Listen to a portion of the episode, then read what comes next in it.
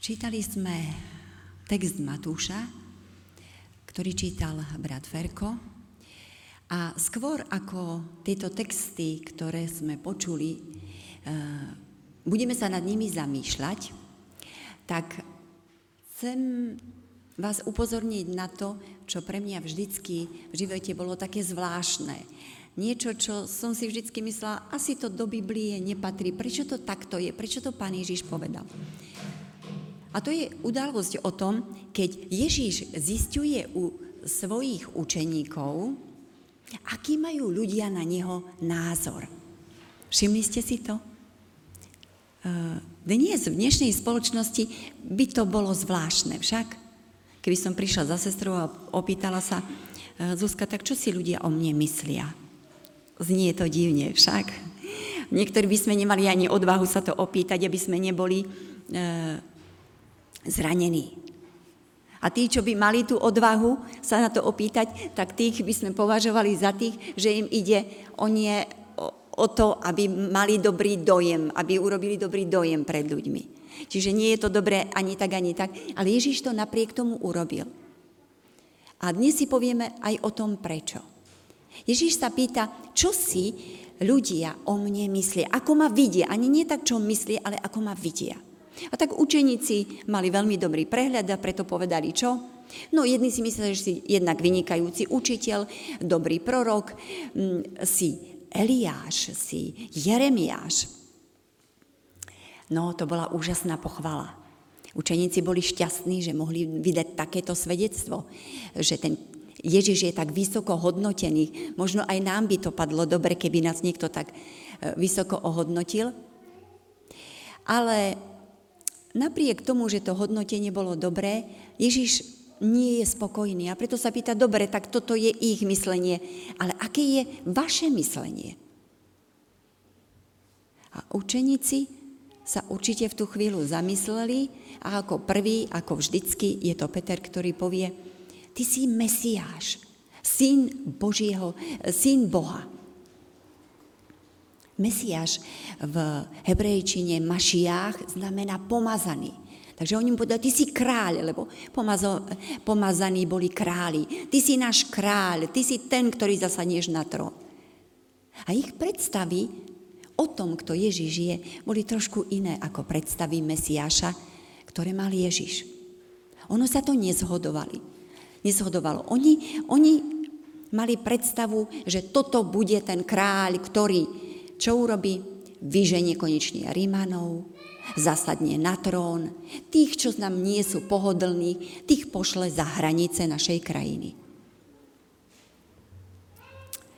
Mohlo by sa zdať, že učeníci sú na tom lepšie ako tí ostatní. Pretože povedia naozaj, Peter e, povie to, čo je skutočne pravda. Ale to je pod vplyvom Ducha Svetého. Povie, že áno, ty si Mesiáš.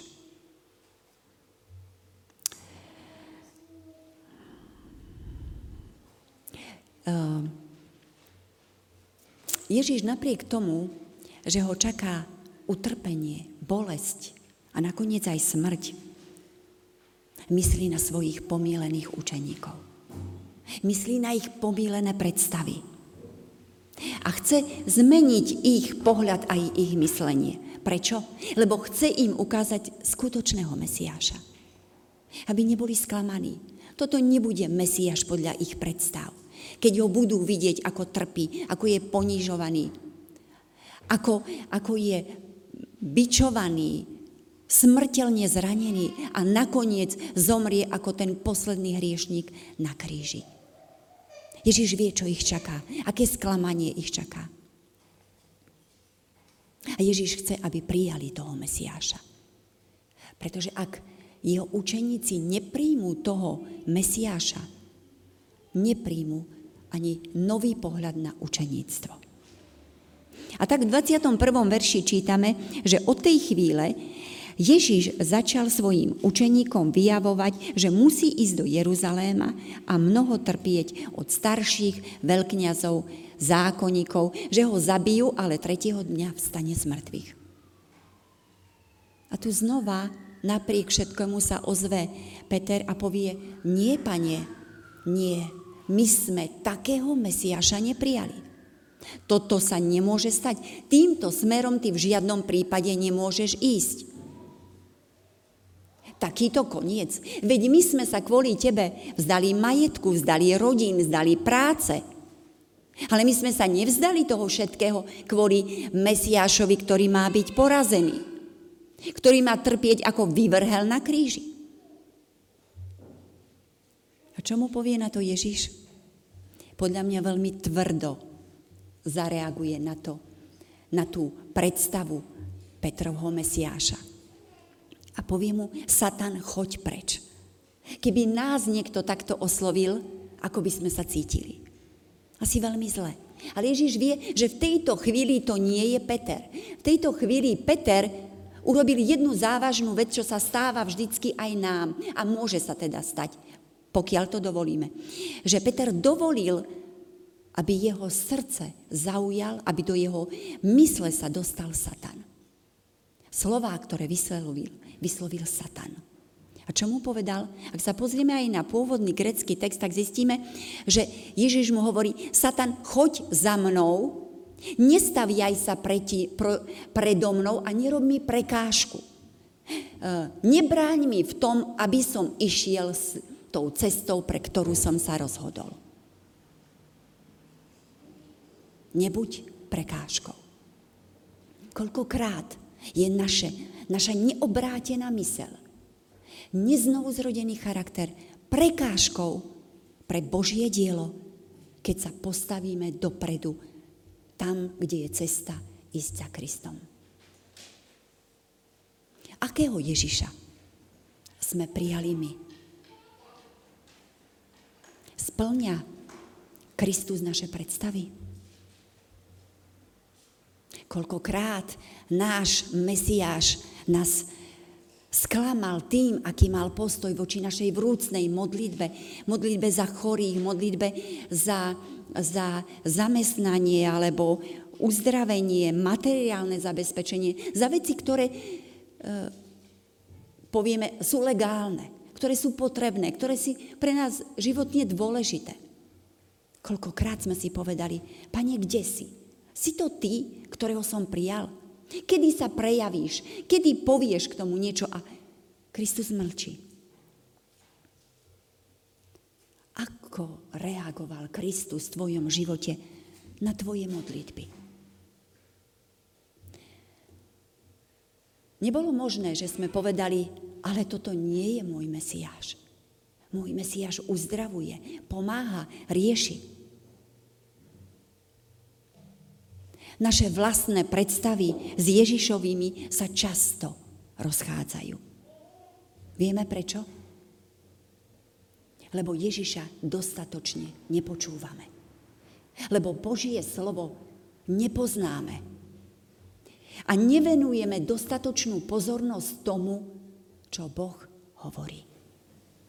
A preto sme sklamaní, pomílení, neistí, namrzení, Ježiš trikrát hovorí o svojom utrpení a smrti. Hovorí v 16. kapitole, 17. aj 20. A myslíte si, že keď sa to stalo a Ježiš trpel na kríži a zomrel, že to učeníci pochopili? Nebudem hovoriť o tom, kde sa učeníci práve nachádzali, keď Kristus zomrel. Boli spolu? Boli. Ale z toho čo? Ako reagujú, sa dozvieme, že boli plní strachu. Že mali vidiny. Že sa báli otvoriť aj dvere. Nehovoriac o učeníkoch, ktorí idú do Emaus, ktorí plačú, bedákajú nad tým, čo sa stalo s Ježišom. S ich Ježišom. A preto Ježiš povie Petrovi, Peter, tvoje myslenie je ľudské. Ty si príliš zameraný na tento svet, na tieto potreby. Ty vidíš veci tak po ľudsky, že tvoje videnie ti zatemnilo to, čo v skutočnosti máš vidieť, a to je budúcnosť celého sveta. Budúcnosť a plán spasenia, pre ktorý som sem prišiel. A Ježiš vie, že nový pohľad na Mesiáša si bude vyžadovať aj nový pohľad na učeníctvo. Že to nebude len o tom, my sme opustili. A Ježiš vie, ak učeníci nepríjmu tohto Mesiáša, ktorý zomrel na kríži, nebudú ochotní prijať ani svoje poslanie v rámci učenictva. Pretože oni pôjdu podobnou cestou, ako šiel Kristus.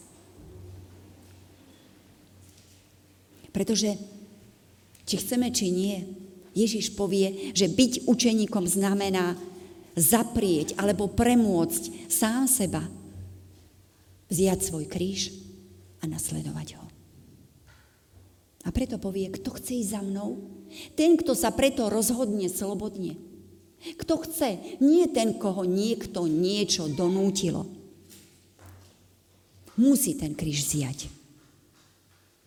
A evangelista Lukáš nám, mm, eh, na rozdiel od Matúša a Marka použije iné slovo ako eltein a použije slovo erchestkaj. To znamená, dáva ten časový rozmer. Nie to nie kríž, ale on hovorí, nech každý deň vezme svoj kríž. Vziať kríž neznamená len začiatok. Neznamená to to, že keď chcem, položím, stanem, alebo si ho nevšimnem. Alebo to neznamená, že ten kríž budem niesť iba raz za mesiac. Lukáš povie, každý deň budeš niesť svoj kríž. Je to každodenná záležitosť. Či sa budeme stiažovať, či sa nám to páči alebo nie, Kristus povie, vezmi svoj kríž každý deň. Každý učeník a každý nasledovník Ježíša Krista sa bude musieť vo svojom živote, a to cítime a vnívame aj dnes, vysporiadať s dvoma veľmi ťažkými slovami, s dvoma veľmi silnými požiadavkami.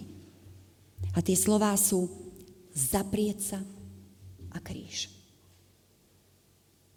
Viem, že keď dnes počujeme o zapieraní, zvyčajne máme predstavu, že by sme sa mali niečoho zrieknúť, podotýkam na určitý čas, nejakých pôžitkov alebo nejakých zlozvykov.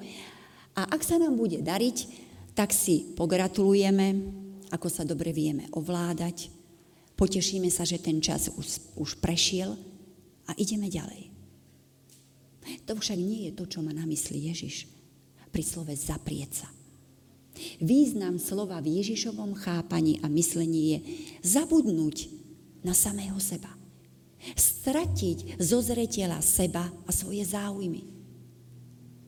Dokázať povedať, nie, toto nemusím mať. Nemám všetko. Mám problémy, mám ťažkosti. Toto je eh, nad moje síly. Dokážem si povedať, a napriek tomu pôjdem ďalej a budem spokojná. Hriech je prirodzený a je v každom z nás nie je pre nás priateľný, ale je prírodzený v tom zmysle, že už sa rodíme s hriechom. Všetci sme sa rešili. Všetci sme pod hriechom. A je v každom z nás. Ale musíme si jednu vec uvedomiť. Veľmi dôležitú. Napriek tomu, že je prirodzený, hriech nezomiera prírodzenou smrťou. Hriech musí každý z nás odsúdiť na smrť. Inak nezomrie. Každý z nás sa musí rozhodnúť a povedať, áno, toto mi Bože môžeš vziať. Toto vo svojom živote nechcem. My dávame výzvu, my dávame povolenie, my vysielame prozbu, ale je to Duch Svety, ktorý tento proces uskutoční. Ale záleží na nás, ako to dopadne, pretože my sa rozhodujeme. Ježiš a Pavol tento proces nazývajú, a určite to všetci viete, ako? Ako ukrižovanie. Na kríži je len jedna možnosť. A to je smrť. Znamená to, že v Božom kráľovstve ja nie som cieľom, ja nie som stredobodom. Nejde o to, čo sa mi podarí, čo dokážem, čo urobím, ako slúžim ale ide o to, ako Boh môže mňa použiť. A aby ma mohol použiť, musím zomrieť vo svojom hriechu. To znamená, zdám sa toho, že sa budem zaoberať iba sám sebou, s tým, čo je moje.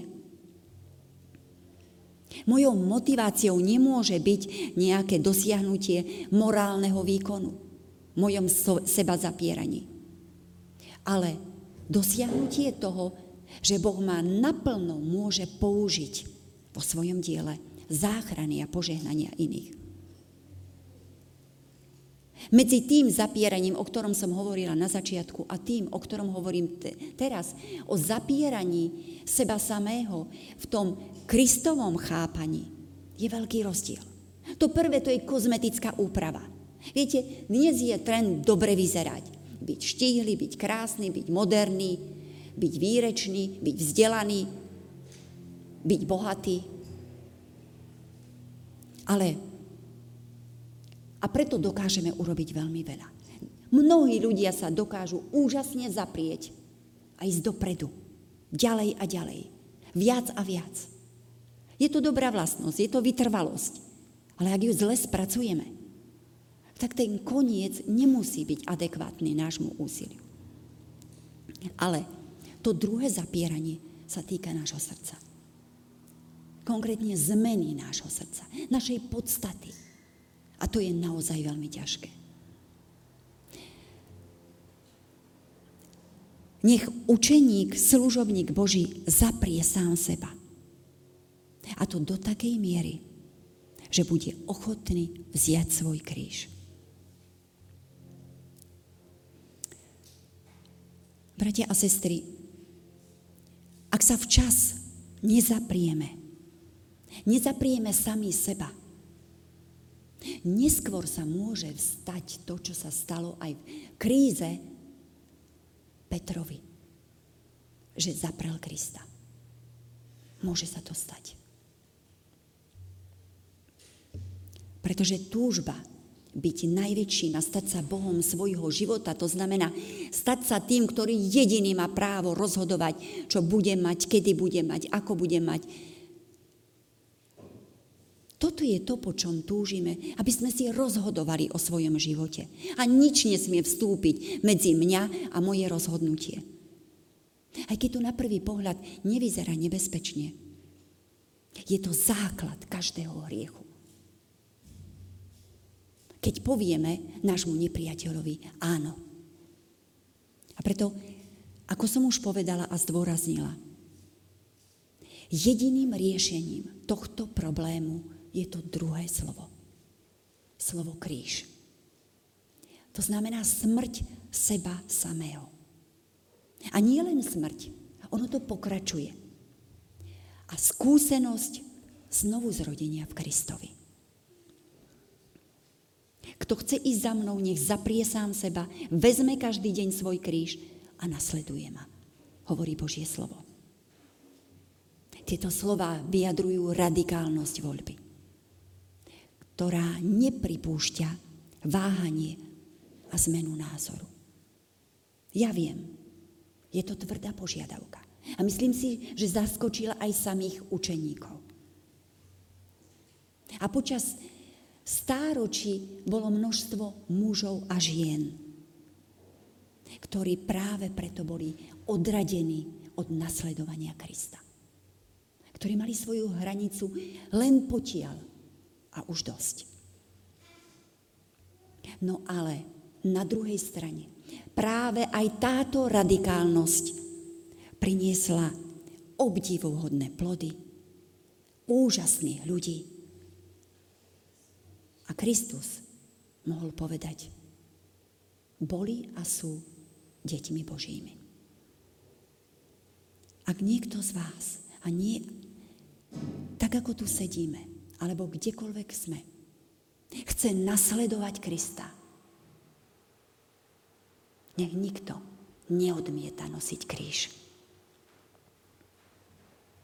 A dobrou správou je, aby som nehovorila len tak veľmi smutne, pesimisticky, aby ste mali, po, nemali pocit, že ideme do ťažkého zápasu, čo pravda je. Musím povedať, že nebojte sa toho. Dá sa to zvládnuť a môžeme byť víťazmi. Prečo? Lebo to všetko, čo Boh povedal v prikazovacom spôsobe, v tých textoch, ktoré sme čítali, nám uľahčí, pomôže a urobí nás víťazmi. Jedna jediná vec. A je to láska. Láska k Bohu a láska k blížnemu.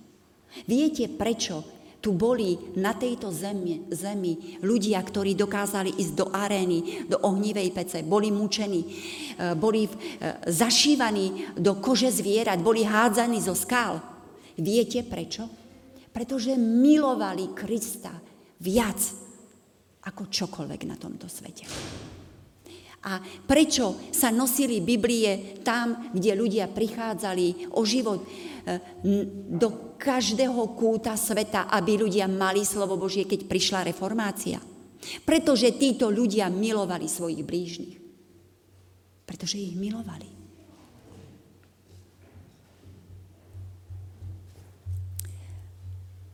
Ježiš, keď hovorí tieto slova, tak povie veľmi úžasnú vec, ktorá mňa oslovila, ktorú neviem, či ste si všimli. A povie, Ježíš, Lukáš to povie, e, zavolal učeníkov a zavolal zástup.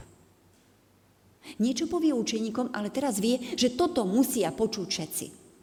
Toto sa týka nielen učeníkov.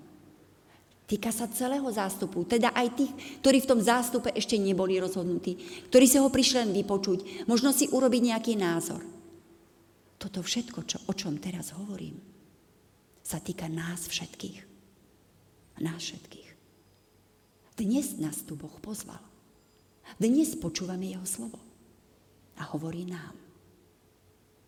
Nech každý deň vezme svoj kríž. A musíme zohľadniť aj grečtinu v tomto smere, čo znamená niesť. Grečtina používa výraz airo. Poznáte ho však? Viete, čo tým chce povedať Božie slovo? Ten kríž každý z nás musí zodvihnúť. Musí to byť dobrovoľné. Ak ja ten kríž zodvihnem, tak k tomuto kroku sa dostanem len vtedy, keď som ochotná povedať, áno, pane, ja tento kríž beriem, budem ho niesť a som si vedomá toho, že to nebude chvíľková záležitosť. A som si vedomá toho, že to bude ťažké, náročné, že to bude utrpenie, že budem ponížená, pokorená, že možno nakoniec prídem aj o život. Možno niektorí prídeme a prišli o život. Tak ako o, ne, o život prišiel aj Kristus.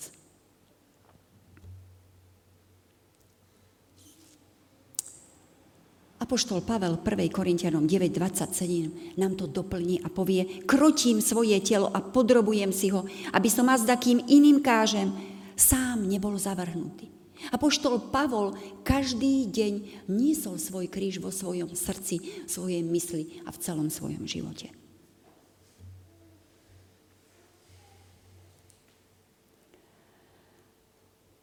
Zobrať kríž znamená ochotne podstúpiť ťažké skúšky, ktoré prichádzajú do nášho života. Nehovorím, že budeme hrdinmi. Nehovorím, že to bude ľahké. Nehovorím, že sa nás to nebude dotýkať. Keď to bude otázka zdravia, rodiny, života, zamestnania. Ale chcem vás povzbudiť, pomôcť vám, pomôcť sebe jedinou možnou cestou a to je Božie slovo. A povedať, áno, sú tu ľudia, boli tu ľudia a sú, ktorí zvíťazili, ktorí ten kríž dokázali uniesť, aj keď nebol pohodlný. A preto v zjavení 12.11 čítam, a z, e, je to Botekov preklad, ale oni nad ním zvíťazili pre baránkovú krv a pre slovo svojho svedectva. Lebo nemilovali svoje životy až na smrť. Lebo to sú tí ľudia, ktorých láska k životu nebola vyššia ako strach pred smrťou. Tak milovali život, že nemali strach pred smrťou.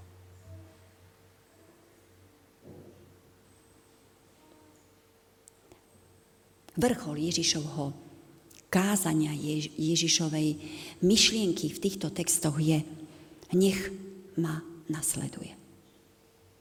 A čo je dôležité si všimnúť je, že tieto slova nech ma nasleduje sú na konci toho, čo Ježiš povedal. Až potom, keď sa rozhodnem, že pôjdem touto cestou, až potom, keď nájdem silu, ktorá prichádza z hora, zodvihnem tvoj kríž, svoj kríž. Nie susedov, nie Kristov kríž, ale svoj kríž, ktorý patrí mne a má presne tú váhu, ktorú ja potrebujem pre svoj život. Ak sa rozhodnem, že príjmem kríž, slúbim, že ho budem niesť, aj keď bude možno ťažký že som rozhodnutá ho niesť až do krajnosti, aj keby, aj keby ma to stálo život. Čo nemusí.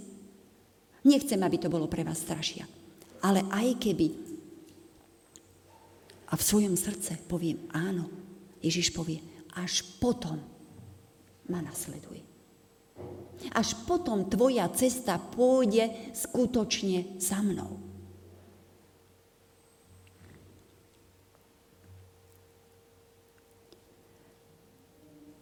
Ak si ponecháš svoje semeno, tak ho stratíš. Ak ho zaseješ, znova ho nájdeš. Poznáte ten prirodzený proces, vy, ktorí máte záhradky, ktorí už niečo s tým o tom viete. Ale myslím si, že je to známa vec. Ak si povieme, škoda takého dobrého zrna a necháme si ho niekde vo vreci, v pivnici, stratíme všetko. A o tom hovorí aj 25. verš. Lebo kto by si chcel život zachrániť, stratí ho. Ale kto stratí svoj život pre mňa, nájde ho. Kto totiž chce zachrániť svoj život, zahubí si ho. Aj tu by som opäť použila ten grécky obrad, obrad, ktorý tam je, heneken emu. To znamená kvôli mne. Pozor, tento text nemá na mysli to, keď urobíme my chybu, napriek tomu, že vieme, čo máme urobiť, kam máme ísť, akým spôsobom sa zachovať, ale proste my si povieme, a bude to takto, tak to nie je ono. Tento text hovorí, ak pre mňa budete trpieť, pre moje slovo, pre moje svedectvo, tak vtedy ten život získate. Sme závislí jedni od druhých. A ten, kto nechce dávať, prirodzene zahynie. A preto Ježišové, Ježišovo pozvanie nasledovať ho je vlastne postavené do kontextu eschatológie.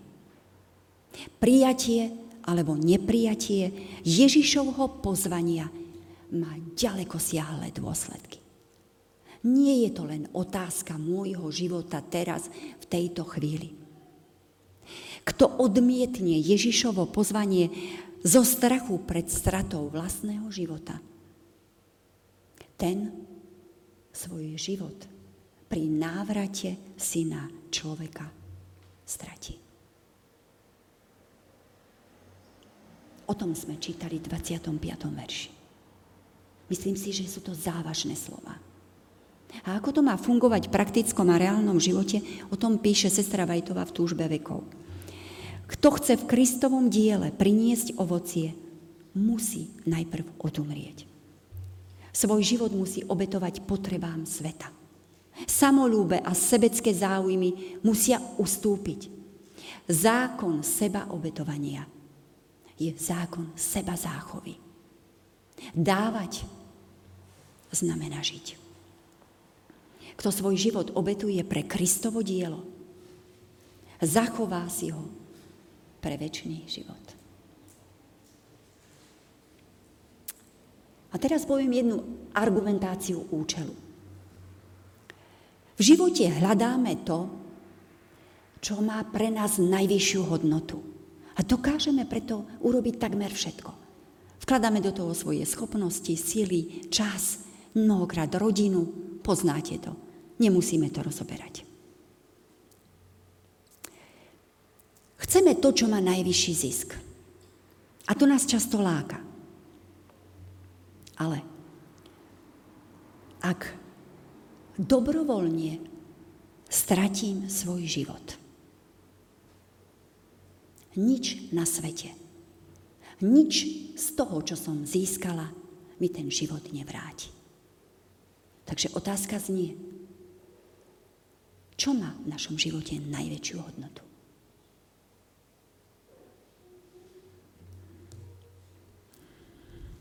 Ak za predmet nášho najväčšieho úsilia dáme zisk z tohto sveta, zisk toho, čo môžem získať a čo mi uľahodí a čo mi pomôže a čo ma poteší.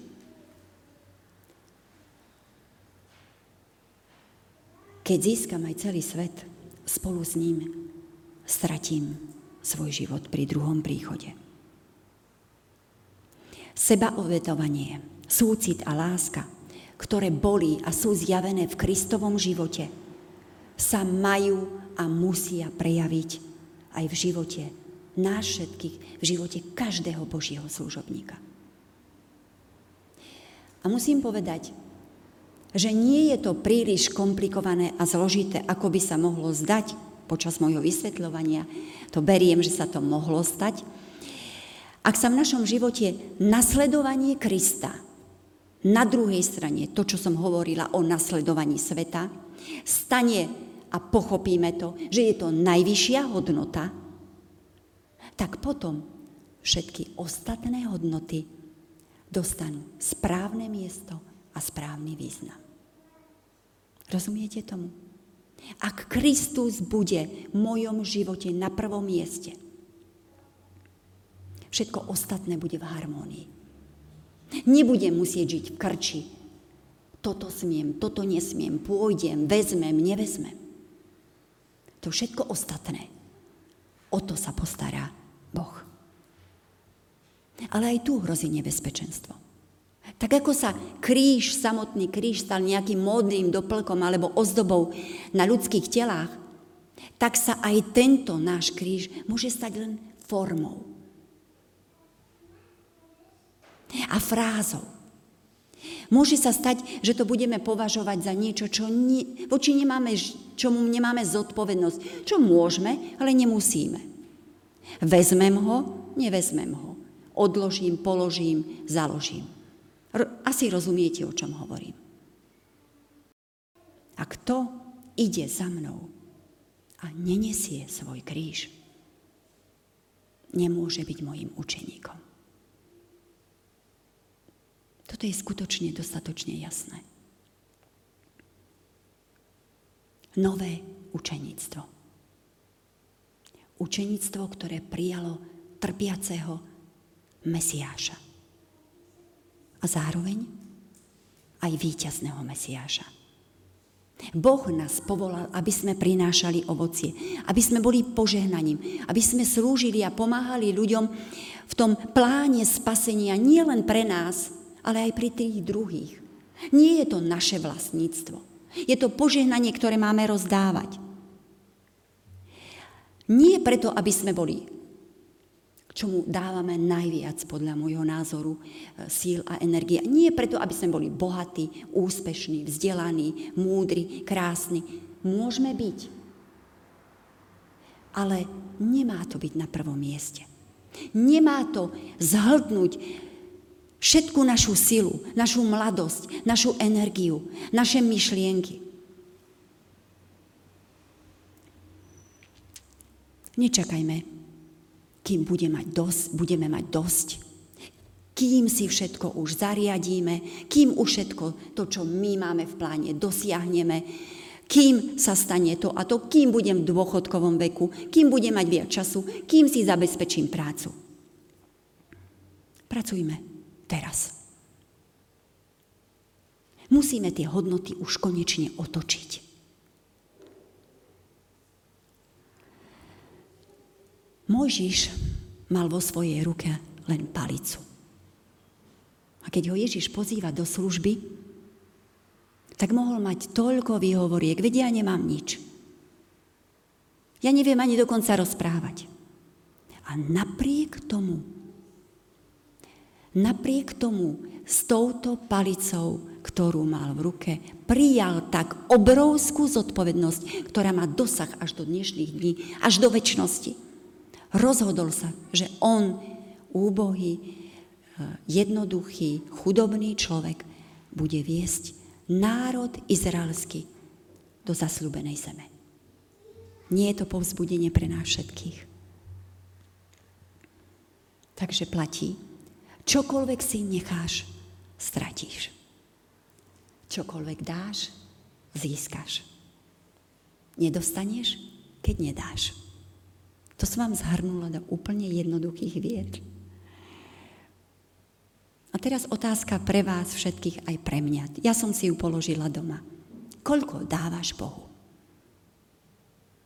Keď sa postavíme priamo tvárou tvár Božím požiadavkám a tomu, čo hovoríme, pretože sme tu a musíme sa s tým vysporiadať, ostávajú nám dve možnosti.